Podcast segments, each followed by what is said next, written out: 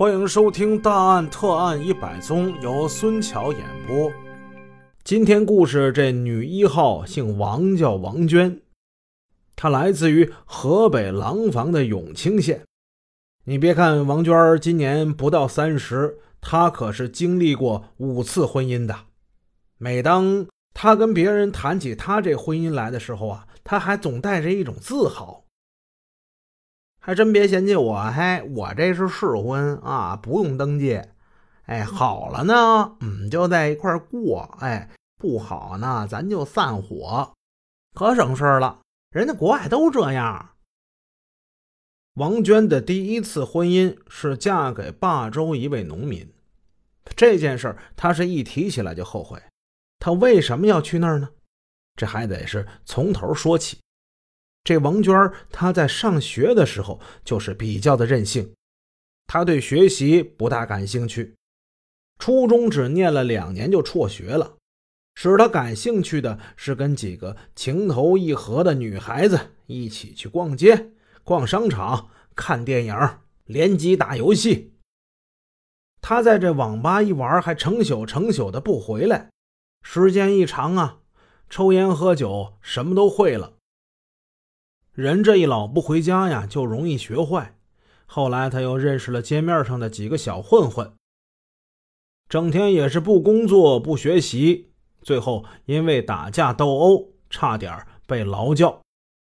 咋说差点被劳教呢？因为他腿上有点病，最后呢被撤销了处分，交街道跟家长管教。王娟在家里待着没事随着亲戚就来到了霸州。当时的他才十七岁，未经登记就跟一个季某同居了，两个人没有任何的感情基础，闹了矛盾，没过两年分手了。王娟的父母也不是不管教这宝贝女儿，相反呢，其实是为她操了不少的心。王娟回到永清。父母为了给他改掉这毛病，安安稳稳的工作跟生活，给他办了营业执照，开了一间小卖部。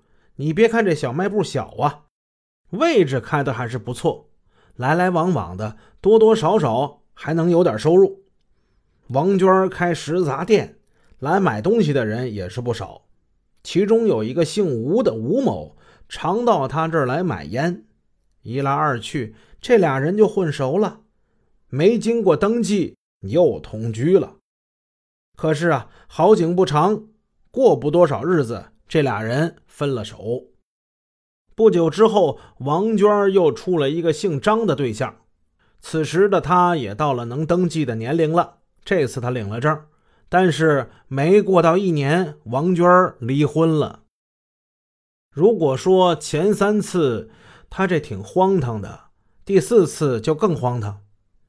第四次，这男方他是在火车站候车室认识的，对方是个装卸的工人，也不知道怎么的就看上眼了。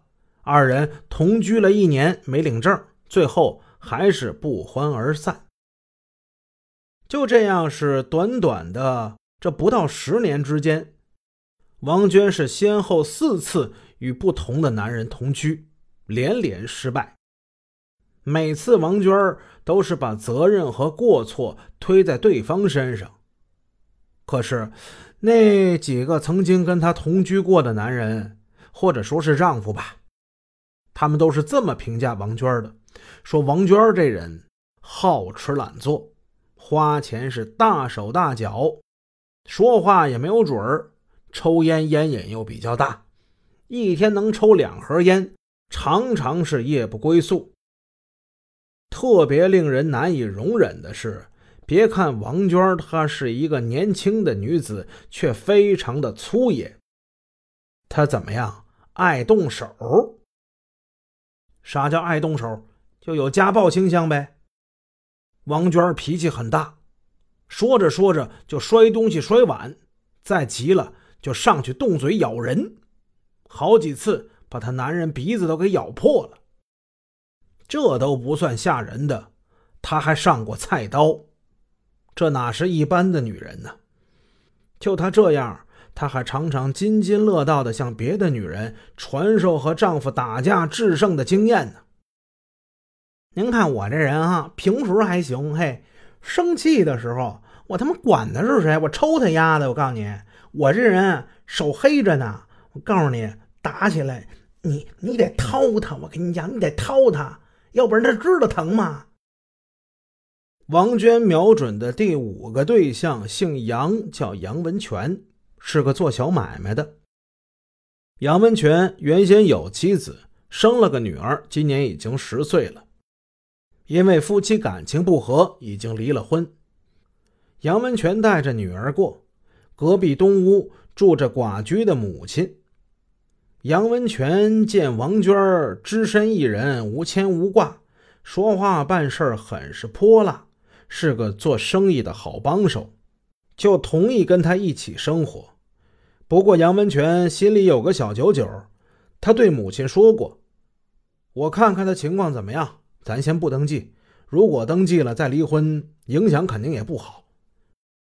既然这杨文全也是抱着试试的心态，正对王娟的心思，他对别人说：“哎呦，登什么记呀？过不好，到时候不是照样离婚？”这姓杨的，我看他脾气也不是太好，我我我得观察观察啊。就这样，二人没有履行结婚登记手续，就在一起生活了。刚开始，这王娟对杨文全还是不错的。